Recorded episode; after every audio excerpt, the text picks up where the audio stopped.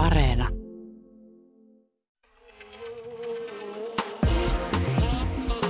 Ylepuhe ja Yle Areena. Naisasiatoimisto Kaartamo et Tapanainen. Täällä toimistoasianainen helmeilevää helmikuun alkua. Miten tuosta helmeilevästä tulee mieleen teini-käntsyt? Se on totta. Se oli se ihana 90-luvun alkupuoli. Silloin kaikki oli niin paljon, paljon paskemmin.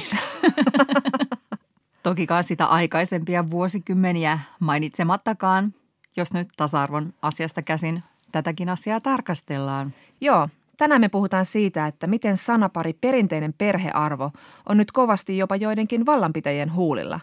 Miksi perinteiset perhearvot on nyt niin pinnalla ja öö, mitä ne siis oikein tarkoittaa? Hmm. Vieraaksemme saapuu tänään tietokirjailija Maria Pettersson, jonka kanssa puhumme esimerkiksi siitä, miten myös historian jännät seikkailijattaret ovat joutuneet kohtaamaan vihapuhetta aina ravistellessaan käsitystä siitä, mitä nainen saa ja voi tehdä. Kyllä luola piirroksia ja nuolenpääkirjoitusta voi kirjoitella monenlaisista aiheista. Joo, ei ole mikään uusi keksitö tämä vihapuhe. Yhtä vanha kuin kirjoitustaito. No niin, ja sitten vielä ennen kuin on nukkuamenoaika, suuri ja uskomattoman hyvännäköinen feministi vastaa kysymykseen siitä, miksi seksistä puhutaan usein niin yhdyntäkeskeisesti. Niin, että sitä ei ikään kuin olekaan, jos se ei mene sinne. No niin, mitäpä se Outi sitten tietää? Tuleeko lunta tupaan aina kun Pirtin oven avaa? No, mä elän vähän sellaista tyhjän pesän aikaa. Nyt jo. Joo, Lapsi on toki vasta neljävuotias, mutta muuten on vähän tämmöinen päämäärätön olo, kun iso paha Donald Trump on nyt syösty vallasta.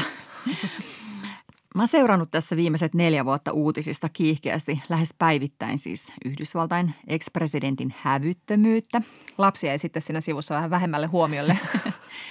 Mutta erityisesti mä seurasin sitä, miten sen suosio korreloi sen tekojen kanssa. Eli sitten tarkastin iltaisin iltasadun jälkeen Trumpin kannattavuus tai tämmöiset hyväksyttävyyslukemat, approval ratingin.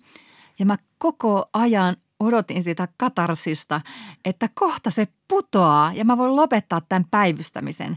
Ja sitten ei mitään. Siinä se niin kuin, aika tiukasti tönötti se lukema siinä 40-45 prosessissa. No mitä sä nyt sitten iltaisin puuhaat? On, on siis tyhjä olo. Onko tässä havaittavissa Tukholma-syndroomaa, eli oot ihastunut tähän sieppaajaasi?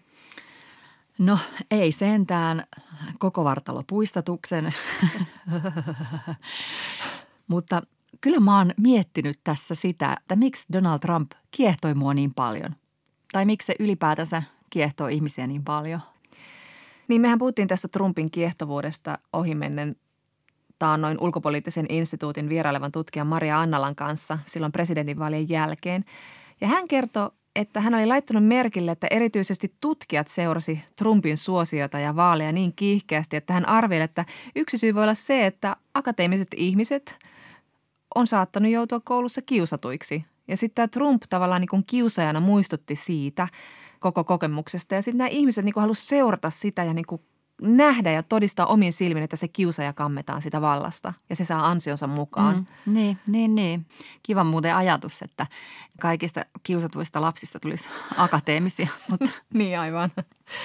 Mutta siis onhan tämä niinku vaikuttanut moneen muuhunkin samalla tavalla, ei pelkästään akateemisiin tai mm. koulukiusattuihin tai jos tämä Annalan teoria nyt pitää paikkansa, mutta tämä on vaikuttanut niin kuin lukemattomiin naisiin ja lukemattomiin vähemmistöihin, joka on, joka on joutunut sietämään tätä hirvittävää seksistä ja rasistia vuositolkulla ja nähdä, että hän vaan saa sitä valtaa ja mikään ei sitä hetkauta. Et kyllä niin kuin moni tunsi tosi syvää helpotusta ja suorastaan niin kuin sai semmoiset helpotusitkut, kun seurasi virkaan astujaisia. Minä ainakin. Niin kyllä tämä niin kuin kiusatuksi tulemisen teoria on varmasti erittäin pätevä, mutta tota, tähän saattaa liittyä jotain muutakin, koska sanon sen nyt, että tähän liittyy jotain kauhun sekaista ihailua. Apua. Aika kova sana tähän yhteyteen, hänen yhteyteen. On, on, on, on. Se tunne löytyy jotenkin sieltä niin kuin samastumishalun puolelta, koska se liittyy jotenkin sellaiseen, että – hemmetti sentä, että kehtaa olla noin törkeä. Mm. Mä en kehtaisi ikinä tuhannes osaakaan tosta niin, että mä voisin jatkaa elämääni ikään kuin ennallaan seuraavana päivänä. Ja nyt mä puhun vaan siis tästä niin kuin Trumpin yleisestä esiintymisestä ja sen niin kuin Twitter-toiminnasta ja törkeilyistä, enkä mistään siis tällaisista ihmisarvoa loukkaavista ja vahingollisista poliittisista päätöksistä. Niitä nyt ei voi ajatellakaan. Mm, mm. Mutta onneksi mä olen saanut vertaistukea tähän vaikeaan tunteeseen. Nimittäin Louis Trollta. Siis hän on tämä henkilö, joka itse on niin kuin vahvasti mukana BBCn dokumenteissaan niin kuin tutustumassa omalla persoonallaan erikoisiin yhteisöihin selvittääkseen, että mitä siellä ajatellaan ja tehdään, mikä ihmisiä ajaa eteenpäin. Ja nyt hän siis tekee tiettävästi dokkaria Donald Trumpista tai Trumpeista. Ja hän on sanonut, että Donald Trump kiehtoo häntä, koska kaikessa kauheudessaan Trumpin häpeämättömyys on ihailtavaa, ja jos ei ihailtavaa just niin jollain tavalla kadehdittavaa, että tässä meidän häpeän kulttuurissa Trump on tajunnut, että jos vain kieltäytyy häpeämästä, kaikki on mahdollista. Valta on ihan loputtomasti. Toi on kyllä, mä ymmärrän tavallaan tuon mm. kulman. Ja, ja kyllähän se, niin kuin, jos me mietitään meitä naisia ja meidän alati tuntemaan huijarisyndroomaa, eli oloa siitä, että eihän mä oikeasti ansaitse tätä duunia enkä tätä pestiä ja kohta tiedetään, että mä oon vaan huijannut enkä osaa mitään. Mm. Niin sitten kun näkee, että joku voi vaan vetää ilman mitään substanssia tai osaamista, ihan vaan pokalla ja, ja saa sitä kuitenkin niin kuin koko ajan niin kuin lisää mammonaa ja valtaa, niin onhan siinä jotain niin kuin sellaista, että oh. tämä on mahdollista. Ja ylipäätänsä toi häpeilemättömyys, siis Just. ihan ilman mitään vallanhimoa edes. Ja tota, häpeästä ja sukupuolestahan on kirjoitettu paljon esimerkiksi häpeään perehtynyt psykoanalyytikko Elina Reenkola. Ja hän kirjoitti Psykoterapia-lehdessä naisen häpeään kasvualustasta näin. Nainen on nähty miehen vastakohtana ja alamaisena kautta länsimaisen ajattelun historian. Naiset ja tytöt ovat pitkään olleet huonommassa asemassa, alistettuina ja vailla tasa-arvoisia oikeuksia miesten kanssa. Naista on pidetty vajavaisena ja heikompana miehen verrattuna. Nainen on yhdistetty ruumiiseen, aisteihin, tunteisiin, heikkouteen ja pimeyteen vastakohtana miehiseksi määrittelylle voimalle, tietoisuudelle ja järjen valolle. Että sieltä se lähtee. Kyllä todella sieltä lähtee. Sieltä lähtee häpeä niin monesta asiasta. Seksuaalisuus hävettää. Omat tunteet hävettää, kielteiset tai positiiviset. Vanhemmuus hävettää. Vanhemmat hävettää. ja sitten kaikki vartalot ja ajatukset ja varsinkin se hävyttömyys, joka hävettää. Todellakin, bingo. Mm. Ja tähän häpeän käsittelyyn tai mikä ikinä se motiivi onkaan, seurata häpeällisiä ihmisiä, niin siihen liittyy myös se, että miksi on niin kiehtovaa katsoa myös muitakin koukuttavia realitysarjoja kuin Amerikan presidenttiä, ex-presidenttiä. Mutta Jonna, miten tämä meidän Trump-suhde tästä sitten jatkuu? Joo, kyllä mäkin olen jäänyt vähän tähän realityyn koukkuun, vaikka mä oon siis aina kieltäytynyt seuraamasta häntä Twitterissä. Ei mut käyn vaan vilkaisemassa siellä, mutta en halua olla yksi hänen seuraajistaan. Vilkaisin vain. Voin vähän vilkaistua asiantuntija. Öö, mutta on hämmentävää huomata, miten jatkuvasti käy semmoista kelaa, että mitähän se siellä nyt tekee ja mitähän se oikein miettii ja yrittää oikein päästä sen pään sisään ja, ja niihin keloihin ja onko siellä jonkinlaista niin kuin liikehdintää vai mitä siellä tapahtuu. Aa, varmasti hyvä, että hänen Twitter-tilinsä suljettiin, mutta on se siinä mielessä sääli, että nyt ei voi edes vilkaista.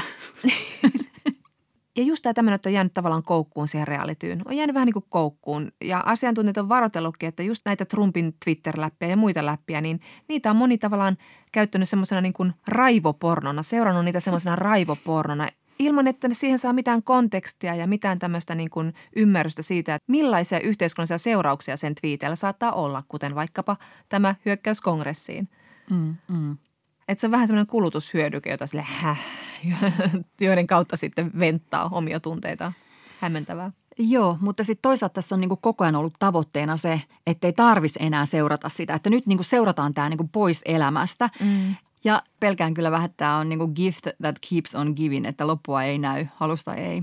Ja siis nythän tämä reality jatkuu virkarikossyytteen käsittelyllä – ja sitten seurataan, mitä Trump tekee seuraavaksi. Onko omaa TV-kanavaa, omaa puoluetta, mitä on. Tuleeko kultti? Mm. Eikö sehän tuli jo. Niin. Ja sitten jos tämä impeachment, virkarikossyyte, ei mene senaatissa läpi, niin kuin ehkä ei mene, mm. tai vaikka menisi läpi ja jäisi jotenkin tyngäksi.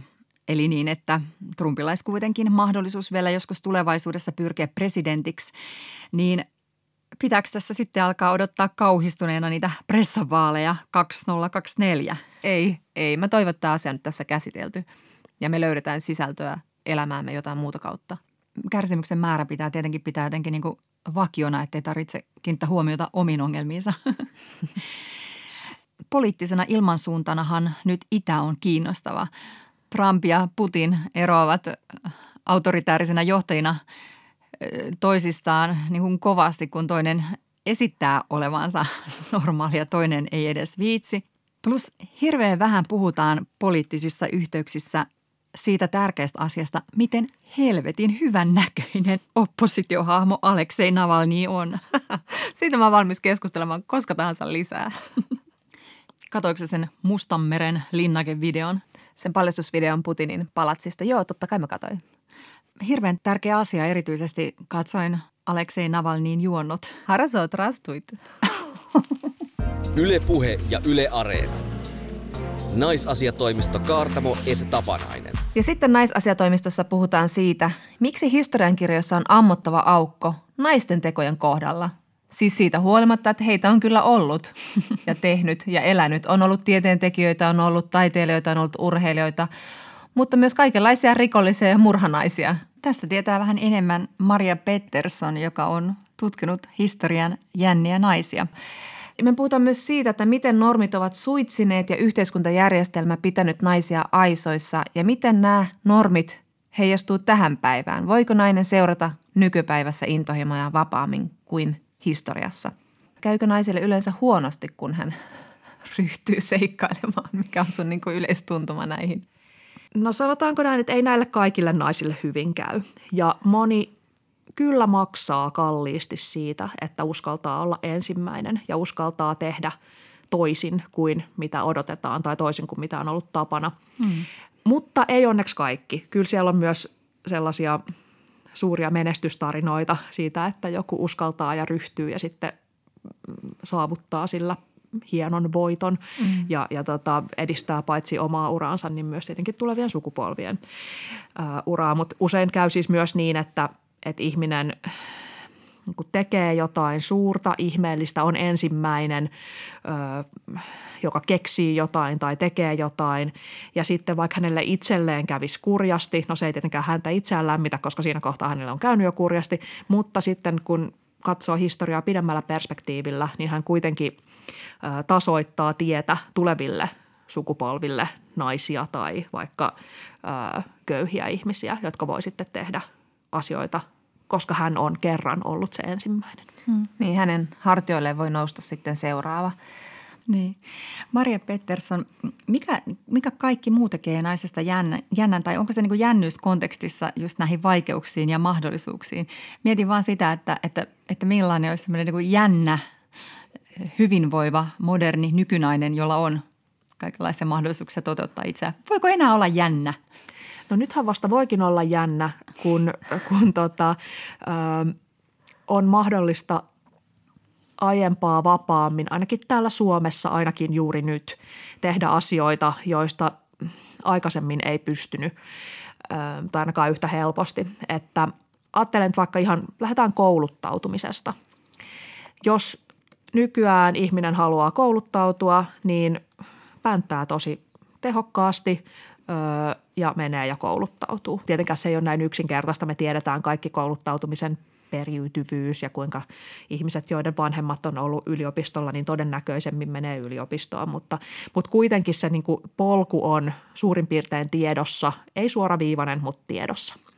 No kun ö, eräs Sonja-niminen tyttönen halusi ö, kouluttautua 1800-luvun Venäjällä, niin mitä hänen piti tehdä – No hän oli kiinnostunut matematiikasta. Ensin piti vakuuttaa isi siitä, että luonnontieteet on soveliaita tytöille. Jo ennen sitä hänen piti vakuuttaa muita sukulaismiehiä ja naapureita siitä, että hän on lahjakas matematiikassa, jotta nämä voisivat sitten auttaa isän vakuuttamisessa, että, että tyttö on paitsi lahjakas, niin, niin myöskin matematiikka on soveliasta tytöille. No sitten hän ei sitä voi opiskella, koska ei ole yliopistoja, jotka olisi auki naisille. Hänen pitää muuttaa maasta. Jos haluaa opiskella, pitää muuttaa maasta. Jotta pääsee muuttamaan maasta, pitää olla huoltajan lupa. Ja huoltaja on joko isä tai aviomies. Isä ei lupaa Anna, joten saadakseen luvan pitää mennä valeavioliittoon kaverinsa kanssa. Sitten saa luvan lähteä ulkomaille. Sitten ulkomailla pitää päästä opiskelemaan ja, ja sitten, tota, sitten jos haluaa opiskella yhtään pidemmälle, niin sitten pitää puhua proffa ympäri siitä, että on niin lahjakas ja niin hyvä, että tämän proffan kannattaa opettaa yksityisesti kaikki asiat, joita se luennoi ö, miehille tunnilla. Ja voitte kuvitella, että jos tänä päivänä menee professorille sanomaan, että hei, että no kaikki luennot, voit sä pitää ne niinku tuplana sillä, että eka kaikille näille sun muille, muille opiskelijoille ja sitten mulle yksityisesti, niin, niin ei kauhean helppoa. Ja sen jälkeen pitää ö, tapella, että pääsee väittelemään. Sitten tekee fantastisen hienon väitöskirjan ja lähtee kotiin. No kotona ei saa töitä, koska on nainen, pitää taas muuttaa maasta, että, että voi saada töitä. Ja sitten niin kuin kaiken tämän hemmetin niin kuin sirkuksen jälkeen, niin sitten lopulta hänestä tulee maailman ensimmäinen naispuolinen ö, matematiikan professori Tukholmassa. Ja tota, se, että nykyään asiat on helpompia, niin tekee kaikenlaisesta seikkailemisesta ja opiskelemisesta ja jännistä asioista mun mielestä helpompia. Mutta silti normit sitoo monen ehkä niin kuin pään sisäistä maailmaa aika paljon. Moni nainen ajattelee, että elämä täytyy elää tietyllä lailla ja sitten meillä on tosi vahvat vaikkapa niin kuin perhenormit, että naisilta odotetaan tosi paljon vaikkapa sitä – äidiksi tulemista. Että se on semmoinen yksi osa naiseutta. Että miten paljon sä ajattelet, että ne normit on meillä enemmän pään sisällä kuin sitten oikeasti tämmöisenä meitä hidastavina tai estävinä?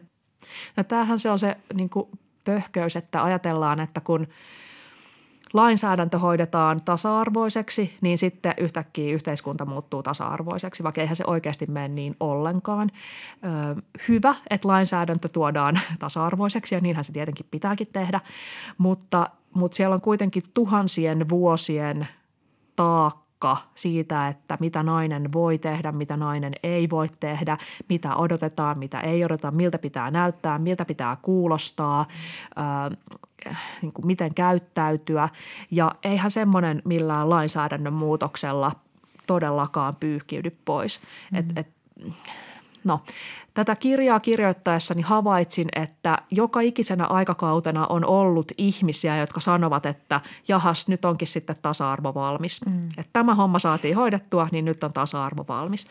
Ja sitten menee parikymmentä vuotta ja tajutaan, no eipä tainnutkaan olla valmis. Ja, ja nythän me ollaan ihan samassa tilanteessa, että, että nyt meillä on lainsäädännössä vielä epätasa-arvoisia asioita, ö, siis kaikille sukupuolille – epätasa-arvoisia, mutta siis tilanne on parempi kuin mitä se on ollut pitkään aikaan tai ehkä koskaan. Ja sen takia jotkut on valmiit sanomaan, että all right, nyt on niin kuin good enough, että nyt on hyvä homma ja loput onkin sitten niin kuin omasta asenteesta kiinni. Ja, ja näinhän se ei ole, vaan tarvitaan vielä tosi pitkään koulutusta tai ajattelutyötä tai yhteiskunnallista aktivismia, jossa autetaan ihmisiä ymmärtämään, että, että minkä takia yhteiskunta on sellainen kuin se on nyt ja myös miettimään, että olisiko meidän mahdollista tehdä siitä parempi ja jos mm. niin miten. Mm. Maria, mitkä normit, perusnormit on pidätelleet sua estäneet sun seikkailua ja jännyyttä? Onko jotain sellaista, että sä huomaat, että hei mun tarvii taistella tätä vastaan, että mä voin lentää? No varmasti on sekä sellaisia, jotka havaitsen, että sellaisia, joita en havaitse tai itse edes ymmärrä. Ehkä yksi sellainen mun elämään ja työhön paljon vaikuttava asia on se, että, että mitä nainen saa sanoa ja miten. Että, että tota, toimittajatyössä niin silloin kun tulee kuraa niskaan, niin usein se on aika sukupuolettunutta. Et joko se, että sanat, joilla minua haukutaan, on sukupuolettuneita, mutta et kyllä myös se, että et mitäs tyttönen tämmöistä ja tuommoista. Tai että vaikka olen havainnut, että ihanne painoni on 84 kiloa – Miksi? Sen takia, että jos mä painan enemmän, niin mulla alkaa tulla sellaista ää, vitun läski siiderivalaspalautetta. Ja jos mä painan vähemmän, niin mulla alkaa tulla semmoista, oh lää, tässä peniskuva, niin mennäänkö panemaan. Mutta siinä 84 kilossa, ja mulla kesti aika pitkään tajuta tämä, niin on semmoinen turvasektori, jossa niin kuin, mä oon niin kuin liian laiha siiderivalaaksi, mutta liian läski niin kuin herutettavaksi. Joten siinä on niin kuin minun turvavälini. Tavoitepaino saa just uuden merkityksen. Maria Pettersson, mikä niin kuin naisen jotenkin niin kuin jännyyden tai niin kuin ulostulon ilmentymä on herättänyt vastustusta eniten? Onko se jotain niin kuin yhdistävää tekijää? Usein se on politiikka. Usein ö, politiikkaan osallistuvat tai naiset, jotka yrittävät osallistua politiikkaan, niin saavat kyllä runsaasti häirintää. Samoin siis tasa-arvon ajajat ovat historiallisesti saaneet erittäin runsasta häirintää. Ja mikä nolointa on se, että tämä häirintä ei vaikuta kauheasti muuttuneen siis sadoissa tai itse asiassa tuhansissa vuosissa. Et, et samat tämmöiset seksuaalimoraalin kyseenalaistamiset, samat tytöttelyt, samat äh, bimbox-leimaamiset, nämä kaikki samat keinot on ollut käytössä siis satoi vuosia, tuhansia vuosia itse asiassa. Ja, ja tämä on jotenkin niin – väsynyttä. Että et samoilla äm, solvauksilla, mitä nykyään käytetään vaikka meidän ministerinaisista, niin melkein samoin sanoin on ö, yritetty vaientaa vaikka Ranskan vallankumoukseen osallistuvia naisia. Ja tota, 1500-luvulla Italiassa elänyt kurtisaani, joka kehtasi tehdä kaksi asiaa. Hän kehtasi astua niin kuin seksuaalisuuden maailmaan, joka silloin ajateltiin, että on tietenkin miehen aluetta ja, ja itse päättää, että ketä ottaa rakastajikseen ja, ja tota, ähm, niin kuin, vähän niin kuin hallita sitä omaa ja myös muiden ihmisten seksuaalisuutta.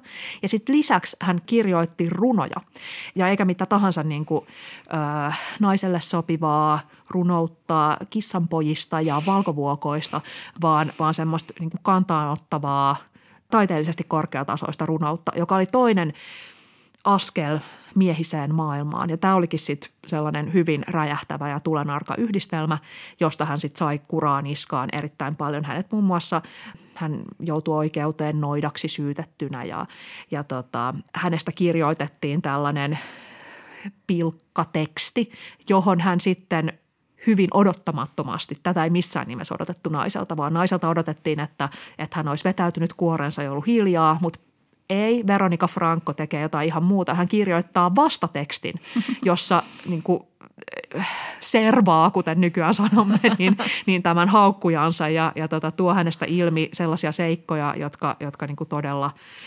saattavat hänet huonoon valoon ja, ja niin kuin puolustautuu. Puolustaa itseään ja puolustaa muita naisia, joita tämä tyyppi on haukkunut. Ja se itse asiassa auttaa vähän.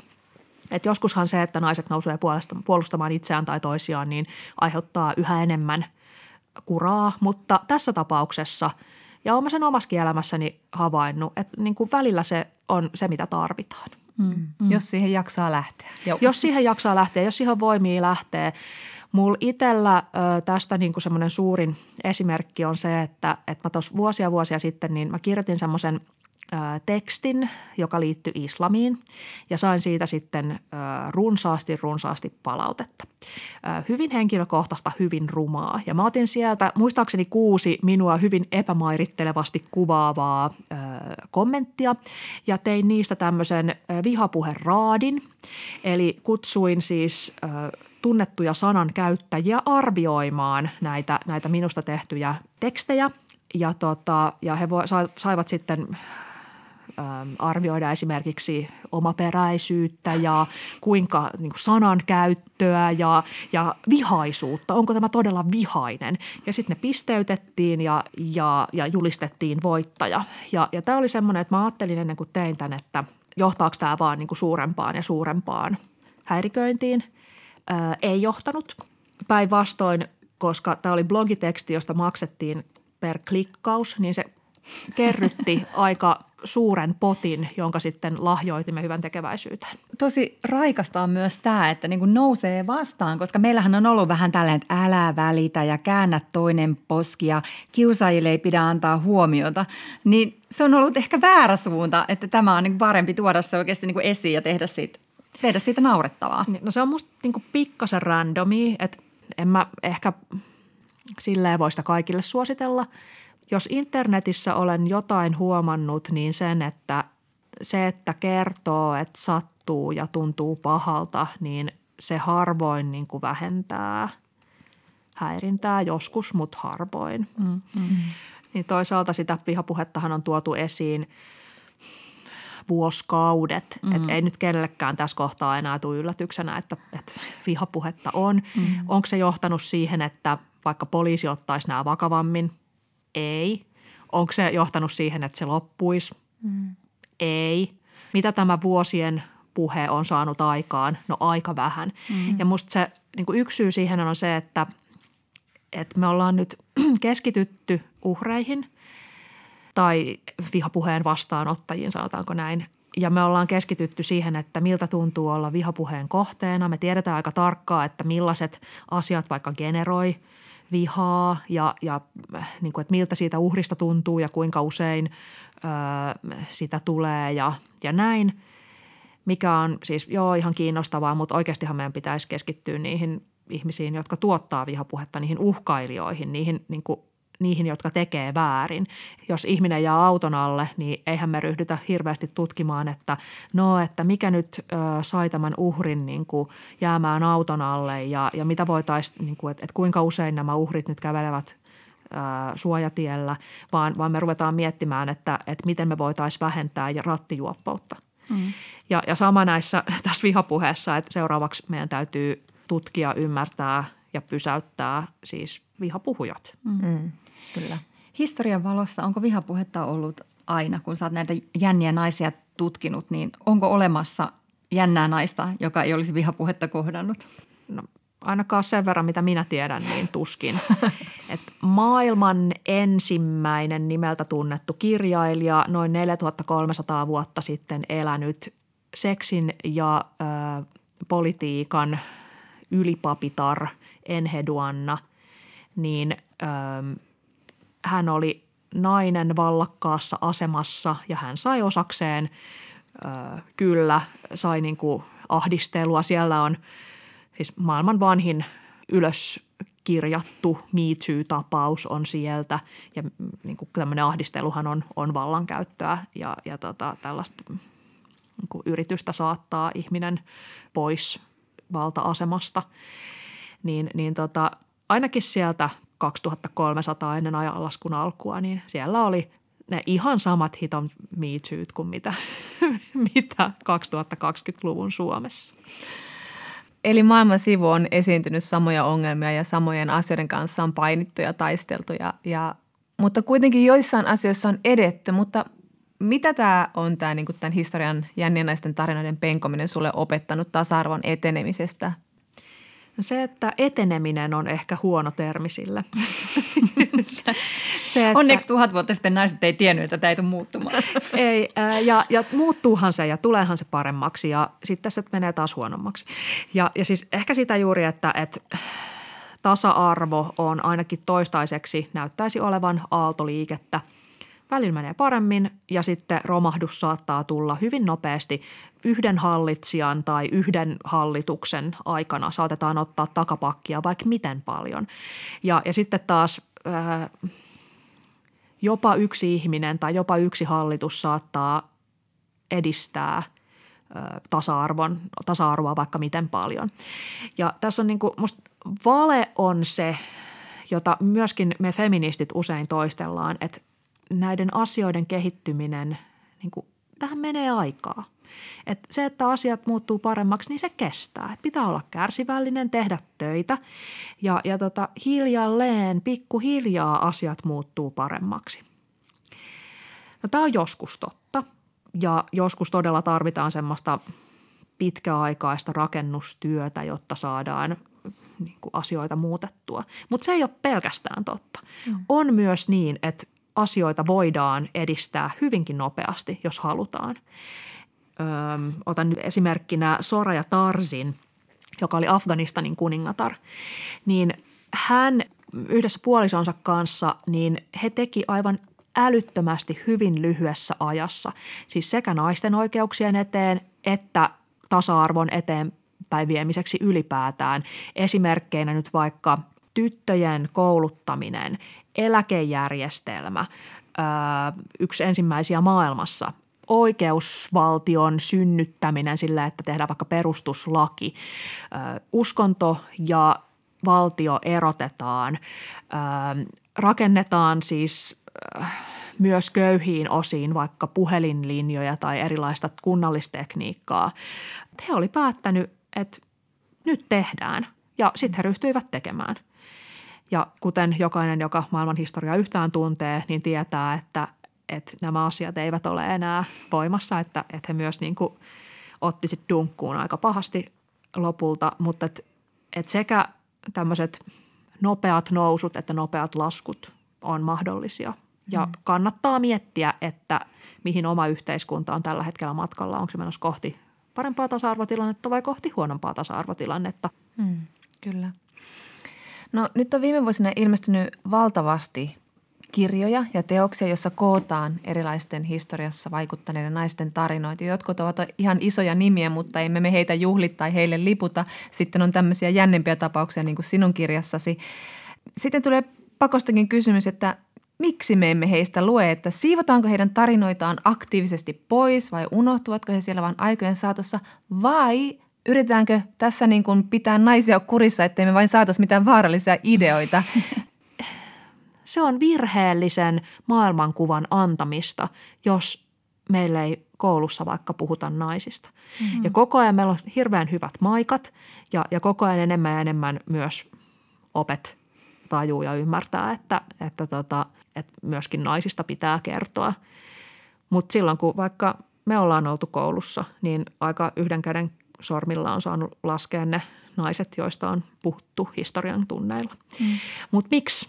Mm. Ja siihen on muutamia syitä. Yksi on tämä, minkä mainitsit, eli että äh, skandalöösien naisten tarinoita ei ole haluttu nauhoittaa tai ei ole haluttu kirjata ylös sen takia, että ensinnäkin kuka itseään kunnioittava öö, asiallinen historian tutkija, mies muka haluaisi jotain skandalöisejä naisia tutkia. Typerä ajatus. Ja sitten on ö, ollut jo omana aikanaan ollut semmoinen ajatus, että kannattaako näitä tarinoita levittää, koska jotkunhan vois, naisethan voivat saada näistä vaikka jotain ajatuksia ja ryhtyä itsekin kauhistuttaviksi normin rikkojiksi. No sitten yksi semmoinen ja ehkä tärkein syy on se, että – historiassa, ainakin länsimaisessa historian kirjoituksessa pitkään, pitkään siis satoi vuosia ajateltiin, että tärkeää on sodat ja vallanpitäjät. Ja koska sodissa ja vallanpitäjissä molemmissa on erittäin suuri miesedustus, niin sen takia naisten tarinat harvoin sieltä nousi, ellei ollut jotenkin ihan poikkeuksellista, niin kuin Katariina Suuri. Mm. Ää, ja sitten yksi on se, että, että asiat, joita naiset on tehnyt, niin niitä on pidetty vähempiarvoisena – tai sitten joskus, jos se on tehnyt jotain tosi siistiä, niin se onkin pantu miesten nimiin. Se lahjakkaampi Mozart, eli Maria Anna Mozart, niin kuka hänestä on kuullut, sitten hänen piti lopettaa uransa 18-vuotiaana, koska 18-vuotiaana nainen on siinä iässä, että hänen ei enää sovi harjoittaa tämmöistä kiertueelämää tai, tai ylipäätään tehdä musiikkia esittää sitä julkisesti, vaan hänen on soveliasta mennä naimisiin ja, ja hankkia lapsia. Ja sitten ehkä voi lasten kanssa pimputella vähän pianoa tai pikkuveli sitten kirjoittaa sisarelleen, että, että sähän oot meistä se kaksi, jolla on todellisia lahjoja. Mutta yhtäkään hänen tekemänsä sävellystä ei ole säilynyt. Mm. Mihin se musiikki on mennyt, kenen nimissä sitä on esitetty tai esitetään, niin tästä me ei tiedetä. Mm. Nämä todella herättää aika ristiriitaisia tunteita, että tulee toisaalta se liikuttunut olo ja innostunut olo. Tämmöisiä naisia, mahtavia tekijöitä, upeata kuulla näistä. Sitten samalla tulee surullinen olo, että heidät on unohdettu tai heidän tekonsa ja ansionsa on sivuutettu. Ja sitten välillä tulee myös sellainen olo, että heidän on pitänyt tyyliin muuttaa maasta ja mennä valeavioliittoon ja voidakseen opiskella matematiikkaa. Itse olen tämmöinen hyvinvointivaltion syöttiläs, enkä saa sitäkään vähän aikaiseksi, että vähän nyt tässä menisin barrikadille tekemään jotain. Mikä on sulla, Maria Pettersson, se päällimmäisin tunne tai opetus, mikä sulla on jäänyt näistä tarinoista? Mitä niin kuin historian jänniltä naisilta voi nykyajan jännä nainen yrittää oppia? Yksi on se, että me ollaan osa jatkumoa. Me ollaan osa superkiinnostavien, jännittävien, törkeiden, skandalöösien, siistien tyyppien jatkumoa. Ja tähän jatkumoon on ihan niin kuin mahdollista asettautua. Jännittävän ja kiinnostavan elämän voi elää, vaikka siihen ei olisi nopeasti ajatellen vaikka valmiuksia. Tässä kirjassa on ihania tyyppejä, jotka on elänyt aika hiljasta pullamössöelämää – varmasti ihanaa, mutta, mutta siis semmoista hyvin hiljaiseloa aika pitkään. Ja sitten kun he on täyttänyt vaikka 30 tai 50 tai 70, niin sitten he on todennut, että paskat ja ryhtynyt niin kuin toteuttamaan haaveita ja tekemään ö, unelmiaan ja, ja tota, pannu elämänsä ja mahdollisesti maailman historian ihan uusiksi se on semmoinen lohduttava sana myös, että jos tuntuu siltä, että haluaisi tehdä jotain, niin ei todellakaan myöhäistä. Että voi ryhtyä tekemään sitten semmoinen tuen merkitys on myös ollut kauhean läpileikkaava tässä, että, että kukaanhan meistä tämän maailman ihmisistä ei pysty tekemään siistejä juttuja ilman, että joku muu ihminen auttaa. Ja että vaikka koko maailman historian ajan on ollut ihmisiä, jotka on siis painanut naisia alas, niin aina, ihan aina, vaikka olisi ollut niin kuin läpimusta, mätä, patriarkaatti, niin aina sieltä on löytynyt kaikkia sukupuolia edustavia ihmisiä, jotka on tunnistanut älykkyyden ja tunnistanut lahjakkuuden ja tunnistanut tasa-arvon tärkeyden ja auttanut naisia eteenpäin. Ja se on siis valinta, joka pitää tehdä edelleen. Mehän kaikki voimme sen valinnan tehdä, että autetaanko me eteenpäin niitä, jotka on huonommassa asemassa kuin mitä me itse ollaan, vai tallotaanko me niitä alas ja, ja jotenkin kukoistetaan heidän kustannuksellaan. Nämä on kaikki semmoisia historian läpileikkaavia asioita, jotka on ollut totta Mesopotamiassa – 4000 vuotta sitten, jotka on ollut totta Ranskassa 1700-luvulla, Italiassa 1500-luvulla, Ruandassa 1990-luvulla ja ihan täällä Suomessa 2020-luvulla. Yle Puhe ja Yle Areena. Naisasiatoimisto Kaartamo et Tapanainen. Ja sitten naisasiatoimistossa puhutaan perinteisistä perhearvoista. Hmm. Nämähän on jotenkin niin kuin ilmassa. Kyllä. Mutta mihin oikein viitataan, kun puhutaan niistä perinteisistä perhearvoista? Että pidetään kiinni yhteisestä ajasta, halitaan, pyydetään anteeksi riidan jälkeen. Mukavaa. Tai sitten ei. Euroopassa monet laitaoikeiston puolueet on valjastanut tämän sanaparin poliittisen ideologiansa palvelukseen. Mm-hmm. Näissä maissa sekä siis kaikenlaisissa diktatuureissa, kuten Venäjällä ja Kiinassa, sekä myös monissa katolisissa maissa – Näiden perhearvojen puolustamisen nimissä lähinnä vastustetaan tällaisia liberalistisia arvoja, eli rajoitetaan naisten ja vähemmistöjen oikeuksia. Mm. Europarlamentaarikko Heidi Hautalahan sanoi meille vieraana ollessaan, että hän valpastuu aina kun kuulee sanaparin perinteiset perhearvot. Eli kun joku sanoo perinteinen perhearvo, niin on hyvä tietää, että hänellä on yleensä poliittinen agenda. Eikä se ole mikään nätti agenda, silti jotenkin tuntuu, ettei tämän termin ideologista painolastia meillä oikein tunnisteta. Ja jotenkin tuntuu, että niihin viitataan usein semmoisella sävyllä, että ne on semmoisia niin aika vähän tylsiä ja sinänsä harmittomia, tämmöisen kaurapuron värisen arjen juttuja. Eli ei ole mitään niin kuin crazy parivaihtobileitä ja hulluttelua, hmm. vaan niin kuin ydinperhe. Ydinperhemeininkiä, prismaa ja koiria ja muita. Eli joten ne niin kuin esitetään semmoisena ihan niin kuin viattomana asiana, kaikkien jakamana – normina. Mm. Semmoinen arkitodellisuus. Kyllä. Tai sitten semmoinen niin yhteiskunta on oikein semmoinen sementoitu asia. Tyylin, että tässä maassa on paljon mineraaleja, täällä on rasvainen ruokakulttuuri ja sitten on nämä perinteiset perhearvot. Koti, uskonto ja isänmaa. No mutta jos nyt oikein katsotaan, että mitä tämä nyt tarkoittaa, tämä hyhmäinen sanapari, niin tietenkin jokainen ihminen avaa ensin Wikipedian ja katsoo, mitä siellä sanotaan. Perinteiset perhearvot ovat perheen kautta opittuja arvoja. Niillä viitataan erityisesti korkeisiin moraalistandardeihin ja kuriin. Eli näin ymmärrettynä, niin tämähän voisi viitata vaikka sateenkaariperheen perhearvoihin, eikös? No eikös jokainen perhe ole onneton omalla tavallaan, niin kyllä. Mutta että tästäkin huomaa, että perinteiset perhearvot, niin ne on ehkä jäänyt vähän silleen, että mi, mitä, mitä ne tarkoittaa. Mm. että niin, ne voi olla tarkoittaa jotain viatonta, mutta nykyisessä poliittisessa ilmapiirissä ei. Joo, sitten jos lähdetään oikein kuule englanninkieliseen Wikipediaan, niin tämä termi liitetään isommin yhteiskunnallisiin arvoihin. Angloamerikkalaisessa kulttuurissa perinteisillä perhearvoilla tarkoitetaan perinteisiä tai kulttuurisia arvoja, jotka koskee perheen ideaalia tai sen rooleja tai siihen liitettyjä uskomuksia – Esimerkiksi perinteisellä perheellä tai perhenormilla viitataan yhdysvaltalaisessa yhteiskunnallisessa tutkimuksessa ydinperheeseen, jossa isä tuo leivän pöytään ja äiti rakentaa sen kodin ja sitten kasvattaa nämä biologiset lapset. Ja sitten jos oikein hyvin käy, niin on yksi poika ja yksi tyttö ja se poika on se isoveli. Täydellinen perhenormi ja kaikki muu poikkeaa siitä – sitäkin huolimatta, että tällaiset perheet on aina olleet vähemmistönä suurimman osan Yhdysvaltain historiaa. Esimerkiksi tämmöiset laajennetut perheet, joissa asuu yhdessä useita sukupolvia, niin ne on ollut historiallisesti paljon yleisempiä. Että ydinperheestä tuli tällainen yleisin ihanteellinen perhemuoto oikeastaan vasta 60-70-luvulla. Joo, tämä ihan sama asia just, että ydinperhemalli on aika tuore juttu. Niin mm. Tämä tuli mieleen, kun mä luin Helsingin Sanomien uutisen siitä, miten – Pietariin on nyt perustettu Putinin aloitteesta tämmöinen sisäoppilaitos tytöille ja siellä heistä kasvatetaan tulevia äitejä ja lieden valtiattaria.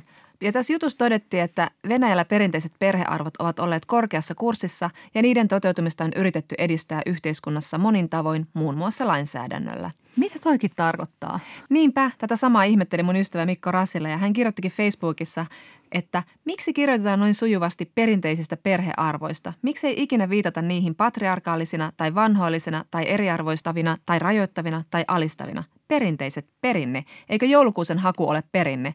Miksi naisten systemaattisesta alistamisesta puhutaan perinteenä? Miksi sitä puhuta ummehtuneena aikansa eläneenä käytäntönä ja väkivaltana? Ja, ja sitten varsinkin kun ajattelee, että miten me niin oikeasti tiedetään, miten ne perinteiset perhearvot sitten Venäjällä näyttäytyy. Esimerkiksi tässä taanoisessa lainmuutoksessa, joka sallii puolison eli toisin sanoen vaimon pahoinpitelyn, kunhan ei tule pysyviä vammoja. Ja tässäkin on kyllä aika jännä se, että miten pysyvä vamma sitten määritellään. Joo, ja ihan sama muissa näissä perinteisiin perhearvoihin nojautuvissa maissa, kuten vaikka Turkki, Unkari, Puola ja niin edelleen. Niissähän ollaan irtisanouduttu tai irtisanoutumassa just tästä Istanbulin sopimuksesta, joka on siis tämä Euroopan neuvoston yleissopimus naisiin kohdistuvan väkivallan ja perheväkivallan ehkäisemisestä. Koska ajatellaan, että mitä siellä kodin seinien sisäpuolella tapahtuu, niin se on jokaisen perheen yksityisasia. Perheet elää tavallaan, eli mies on perheen pää, nainen palvelee. Ja sitten just tämä historiattomuus siinä mitä tuossa alussa puhuttiin, että kun viitataan niihin semmoisena niin kuin olemassa olevana asiana, joka vaan on ollut aina ja vallinnut. Kun kuitenkin ajattelee, että miten isossa ristiriidassa tämä nykymeininki Venäjällä on vaikkapa siihen, mitä siellä tapahtui sata vuotta sitten. Siellä oli siihen maailman aikaan nähden kenties niin kuin edistynein feministinen valtiomuoto meneillään. Ja Tätä avasi mahtavasti Ylellä esitetyssä Naisten nousu dokumenttisarjassa tohtori Amanda Foreman ja hän siis käy Maria Petterssonin tapaan siinä tällaisia tuntemattomaksi jääneiden naisten saavutuksia.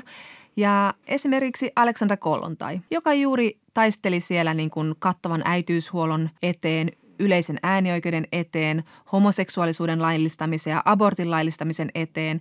Ja kas, nämä arvot toteutui siellä. Mutta sitten tuli taas heiluri, joka heilahti taaksepäin – Kollontai lähti maanpakoon ja 1940-luvulla Stalin sitten perui nämä kaikki saavutukset. Esimerkiksi avioeron saaminen, abortin saaminen, ehkäisyn saaminen, kaikki tulivat mahdottomiksi tai vaikeiksi. Sillä lailla. Ja Amanda Freeman summasi tässä dokumentissa, että kun maa on kriisissä, ensimmäinen asia, joka menee, on naisten oikeudet. Ja tietenkin myös vähemmistöjen. Ja varsinkin seksuaalivähemmistöjen elämästä on tehty todella vaikeaa Venäjällä mutta sitten kun mainitsit justi, että nämä tietyt maat on irtautumassa Istanbulin sopimuksesta, niin tulee sellainen olo, että hyvät ja pahat. Että ikään kuin vaikka Turkissa niin kuin kaikki ajattelisi, että perinteiset perhearvot on tosi upea asia. Että tavallaan sitten niin kuin ne tahot, jotka pitää kovaa meteliä niistä perinteisistä perhearvoista, niin nehän rakentaa tietoisesti koko ajan sellaista niin kuin valheellista kahtiajakoa, ihan kuin todella olisi olemassa jossain maassa perheen puolustajat ja vastustajat. Että jotkut niin kuin puolueet hakee sillä suosiota. Niinpä, ja kun miettii, että juuri tätä Istanbulinkin sopimusta, niin kyllähän se kertoo, että tässä ei ole kyse mistään perheen suojelusta. Mutta siis mitä Suomessa? Eihän, emmehän mekään ole juurikaan tästä perinteisestä perhearvosta tai sen ihailusta vapaita. Että se, mitä me ajatellaan monoliitiksi, eli tietyille arvoille rakentuvaksi ydinperhekeskeisyydeksi, niin se on melko tuore kuvio meilläkin. Ja tähän malliin on työnnetty ihmisiä poliittisesti värittyneistä ideologioista käsin. Jälleen kerran, että niin ne omat arvot eivät ole omia arvoja, vaan joku on ollut vähän asialla. niin, vaikka me muuta teeskentelemme ahkerasti. Mm.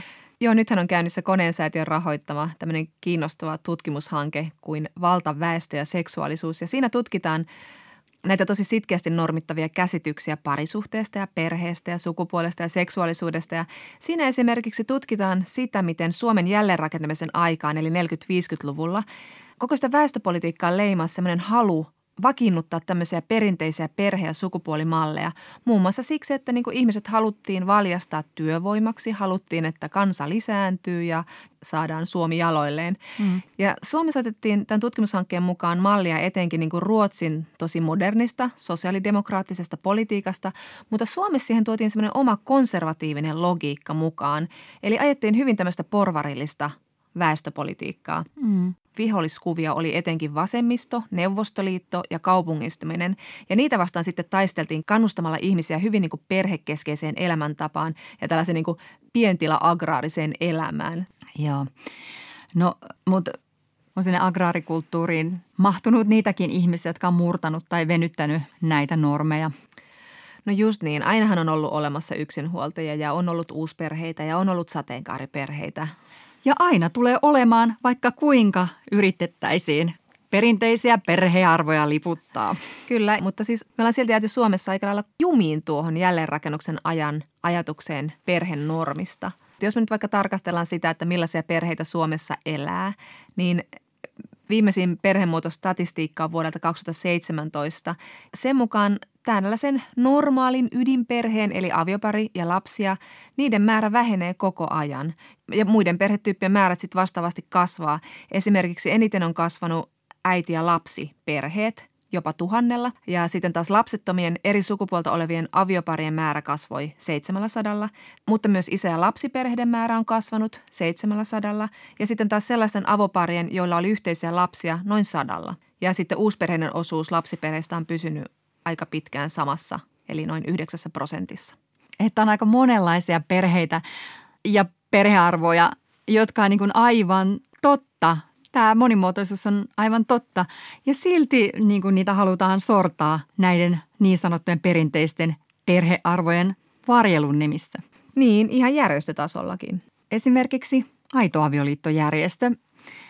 Eli he haluavat näyttäytyä itse niin modernin maailman uhreina, vaikka tosiasiassa he itse sortavat muita. Näin. Klassisen avioliiton kannattajat joutuvat marginalisoinnin ja julkisen nimittelyn kohteeksi. Klassisen avioliiton, mä haluan kiinnittää tähän sanan huomiota. Onkaan sielläkin niin kyllästytty sanan perinteinen vai onko tämä nyt joku uusi juoni taas? Aito avioliitto määrittelee myös näin, että Kouluilta edellytetään avioliiton uusmäärittelyn mukaista seksuaalikasvatusta. Vanhempien oikeus varjella lapsensa tällaiselta yksipuoliselta kouluopetukselta on uhattuna. Sananvapaus vaarantuu, jos näkemys klassisen avioliiton ainutlaatuisuudesta leimataan julkisessa keskustelussa syrjinnäksi. Kenenkään ei pidä kokea joutuvansa painostuksen tai julkisen leimaavan nimittelyn kohteeksi siksi, että hän ei hyväksy avioliiton uudelleen määrittelyä. Demokraattisessa yhteiskunnassa jokaisella tulee olla vapaus ilmaista ajatuksiaan, näin siis aito avioliitto. Oh, eli just tämä, että sananvapaus on sitä, että saa sortaa muita. Täydellinen ymmärtämättömyys niin kuin aidosti marginaalissa olevien ihmisten kokemuksista. Että jos niin kuin valtajengiin kuuluva kokee, että heitä sorretaan, niin, niin tota, se, se on kyllä sellainen silmänkääntötemppu. Joo ja sitten niinku tämmöiset ulostulot ja tämmöiset järjestöt ja tämmöinen retoriikka, joka siis sortaa sateenkaariperheitä ja niiden lapsia, koska nämä perheet on olemassa, ne on todellisuutta. Ei ne ole mikään idea, jonka niin kuin kehittyneen pitäisi estää, että suojellaan sitä perusperhettä, sitä normaalia perhettä, mm. sitä perinteisten perhearvojen mukaista perhettä, vaan tämähän niin kuin asettaa nämä lapset suoraan huonompaan asemaan yhteiskunnassa, jos heitä vastaan käydään tällaista ihmeellistä taistoa. Ja tässä tekee mieli niin kuin muistuttaa niin kuin tästä tieteen filosofi Karl Popperin määritelmästä suvaitsevaisuusparadoksi, joka niin kuin mun mielestä meidän pitää yhteiskunnassa ottaa myös niin kuin vakavasti. Jos siis yhteiskunta on rajoittamattoman suvaitsevainen, sen mahdollisuus suvaitsevaisuuteen tuhoutuu suvaitsemattomien ottaessa vallan. Että jos me ei olla valmiita puolustamaan suvaitsevaista yhteiskuntaa näiden suvaitsemattomien hyökkäystä vastaan, niin silloin suvaitseva tulee tuhotuksi ja suvaitsevaisuus sen mukana. Eli näitä vastaan pitää aktiivisesti taistella. Hmm. Eli on ihan hyvä keskustella, että miten meillä Suomessa puhutaan perheestä ja perhearvoista. Ja just sillä tavalla, että ne vastaisi sitä todellisuutta, missä me eletään. Ja että me myös samalla suojellaan tätä yhteiskuntaa ja niitä arvoja, minkä varaa me ollaan Suomi rakennettu. Niin. Jakamattomien ihmisoikeuksien esimerkiksi. Mutta kyllähän meilläkin niin kuin onneksi niin kuin päättäjät ovat hereillä. Että ei meillä nyt ihan niin kuin joka päivä suuressa salissa puhuta jotenkin innostuneesti perinteisistä perhearvoista, ettei se ole niin kuin tullut meidän semmoiseen niin päivittäiseen niin kuin poliittiseen retoriikkaan. Ja kyllähän sitten niin valtiotasollahan perhevapaa-uudistukset ja kuntatasolla kotihoidon tuen kuntalisät ja niiden leikkaamiset tai leikkaamattomuudet liittyy kyllä näihin perinteisiin perhearvoihin ja niiden vastaiseen taistoon, että se, että leikataan sitä kunta lisää, niin tarkoittaa siis sitä, että halutaan naiset nopeammin töihin. Ja se nähdään tasa-arvon tekona, jolla sitten taas myös yritetään niin saada miehiä, isiä ottamaan enemmän vastuuta sitä lastenhoidosta. Niin, jos kohta se voidaan myös naamioida siihen tasa-arvopuheeseen, kun kuitenkin voi olla tarkoituksena myös vain säästää rahaa laskematta vaikkapa lapsivaikutuksia tai sukupuolivaikutuksia, että onko se sitten vain niin, että naiset sinnittelee kotona pienemmällä rahalla. Niin. Että, että tavallaan niin kuin se ajatus siitä perinteisestä perhearvosta on niin hyvä ja kannatettava, että sitten revitään se vaikka selkänahasta. niin, kyllä. Mutta että mutta jotenkin näistä perhearvoista olisi kiva puhua sillä tavalla, että me ei puhuttaisi ketään vastaan, kun me puhutaan perhearvoista. Niin, koska sehän on niin kuin kiva ajatus kuitenkin, että perhe on tärkeä sen ympärille niin kuin rakennetaan elämää. Niin, ja sitä tuetaan ja sitä kannatellaan yhteiskunnan toimesta ja se nähdään arvokkaana. Ää, eli päivitetään nämä perhearvot. Tätä on ehdottanut myös Väestöliiton toimitusjohtaja Eija Koivuranta ja hän teki aika hyvän tämmöisen kymmenen kohdan listan blogiinsa, että miten me voitaisiin niin kuin avata tämä perhearvokäsite ja päivittää ne 2020-luvulle niin, että ne myös osaltaan edistäisi tasa-arvoa ja yhdenvertaisuutta ja kestävää kehitystä. Hän ehdottaa muun muassa sitä, että täytyy ymmärtää, että perhe on monimuotoinen ja jokainen perhe on yhtä arvokas Toisaalta sitten on tärkeää tiedostaa, että lapsitoive on aina henkilökohtainen ja jokaisella on oikeus valita myös itsellinen elämä ja lapsettomuus. Tämäkin on perhearvo. Hmm. Ja sitten toisaalta hän myös korostaa sitä, että nyky-Suomessa täytyy myös aina muistaa, että vanhemmat ovat sukupuolesta riippumatta yhtä arvokkaita lasten hoivaajia ja kasvattajia ja että työpaikkojen ja oppilaitosten pitää olla perheystävällisiä ja lasten ja heidän huoltajansa perustoimeentulo turvataan. Tämä on tärkeää, lapsiperheköyhyys lisääntyy Suomessa. Ja sitten myös se, että yksin elävät kuuluvat yhteisöön, eivätkä perheelliset jätä heitä sivuun. Hmm. Mun mielestä ihan loistava summaus siitä, minkälaisia pitäisi olla meidän yhteisesti jakamat perhearvot nykypäivänä. Mä aion ainakin ajatella niin kuin perhearvot näin. Kyllä, ja sitten sitä myöten toinen toive, että ei käsiteltäisi enää just tämmöisiä perinteiset perhearvot tai tämä aito avioliiton viljelemä klassinen avioliitto tai perhenormia tai ydinperhettä jotenkin niin kuin neutraalina käsitteenä tai ikään kuin niillä ei olisi mitään tämmöistä niin kuin ideologista tai historiallista painolastia, vaan niin kuin selkosuomiksi aina kontekstoida, mihin liittyy sanapari perinteiset perhearvot. Yle Puhe ja Yle Areena. Naisasiatoimisto Kaartamo et Tapanainen. Ja kas näin, nyt kun suo on kuokittu, on aika istahtaa Pirtin penkille kuulemaan sanaa. Iso feministi vastaa tasa-arvoa koskeviin kysymyksiin ja niitä voi lähettää naisasiatoimisto at yle.fi. Ritu kirjoittaa – Seksistä puhutaan edelleen mediassa ja ainakin Väestöliiton julkaisuissa yhdyntäkeskeisesti. Itse olen heteronainen ja seksisuhteessani ovat pääosassa erilaiset fetissit, eikä seksiin läheskään aina tarvitse liittyä yhdyntää. Seksielämämme on hyvää, mutta tunnen pienen vihlausun aina kun mediassa luukutetaan suomalaisten yhdyntäkertoja, joka jotenkin mukamas korreloi siten parisuhteen laatuun. No niin, varmaan aika moni on paniikissa laskenutkin niitä viikon yhdyntäkertoja. Meneekö meillä nyt huonosti, kun ei tullut taaskaan se kolme kertaa viikossa täyteen? No herra Jumala, kuka nyt kolme kertaa viikossa seksiä harrastaa? En minä tiedä, mutta se on joku ihmeellinen maaginen luku, joka on pyörinyt jossain, jäänyt mieleen sellaisena karmeana pedon lukuna. Joo, mutta me kysyttiin neuvoa tähän Ritun kysymykseen feministisen salaseuramme jäseneltä Maria Kiilströmiltä. Maria on erityistason seksuaaliterapeutti, TV-juontaja, tietokirjailija ja puhumurublokkaa. Hän uskoo, että yhdyntäkeskeisen vyyhdin juurisyy on seksuaalikasvatuksen puutteessa. Ja se, kuinka monta yhdyntää pariskunnalla on, on aika usein toissijaista. Määrällä ei siis ole väliä, vaan sillä, kokeeko sen itselleen sopivaksi. Minkään seksitutkimuksen yhdyntä keskiarvo ei ole onnen tai hyvän seksielämän tae, Marja sanoo. Olennaisempaa onkin, millaista se yhteinen seksi on, nauttivatko molemmat, ovatko he tyytyväisiä seksin määrään ja pystyvätkö he ilmaisemaan toiveitaan ja tarpeitaan. Heteroparien kohdalla seksuaaliterapeutti Kielström kyseenalaistaa yhdyntäkeskeisyyttä myös naisen nautinnon takia. Klitoris on naisen kehossa erityinen kehonosa, sillä se on vain nautintoa varten. Yhdyntäseksissä klitorisia kuitenkin ilman oikeanlaista kosketusta, ellei sen hyväilyyn kiinnitetä erikseen huomiota. Ja itse asiassa käsi- ja suuseksi onkin varmin tapa tuottaa naiselle nautintoa – ja Kielströmin mukaan yhtä lailla myös heteromies voi saada uusia nautinnon kokemuksia, kun tämä yhdynnän erityisasema kyseenalaistetaan ja seksi nähdään moninaisemmin. Samalla myös erektiokeskeisyys vähenee. Kas näin. Viikon päästä taas unelmia ja toimistohommia lisää. Puhumme esimerkiksi siitä, mitä kaikkea seksuaalinen häirintä palvelualoilla tarkoittaa. Siellä pelkästään vihjailevaa puhetta tai kourimista. Hei hei, heippa! Ylepuhe ja Yle Areena. Naisasiatoimisto Kaartamo et Tapanainen.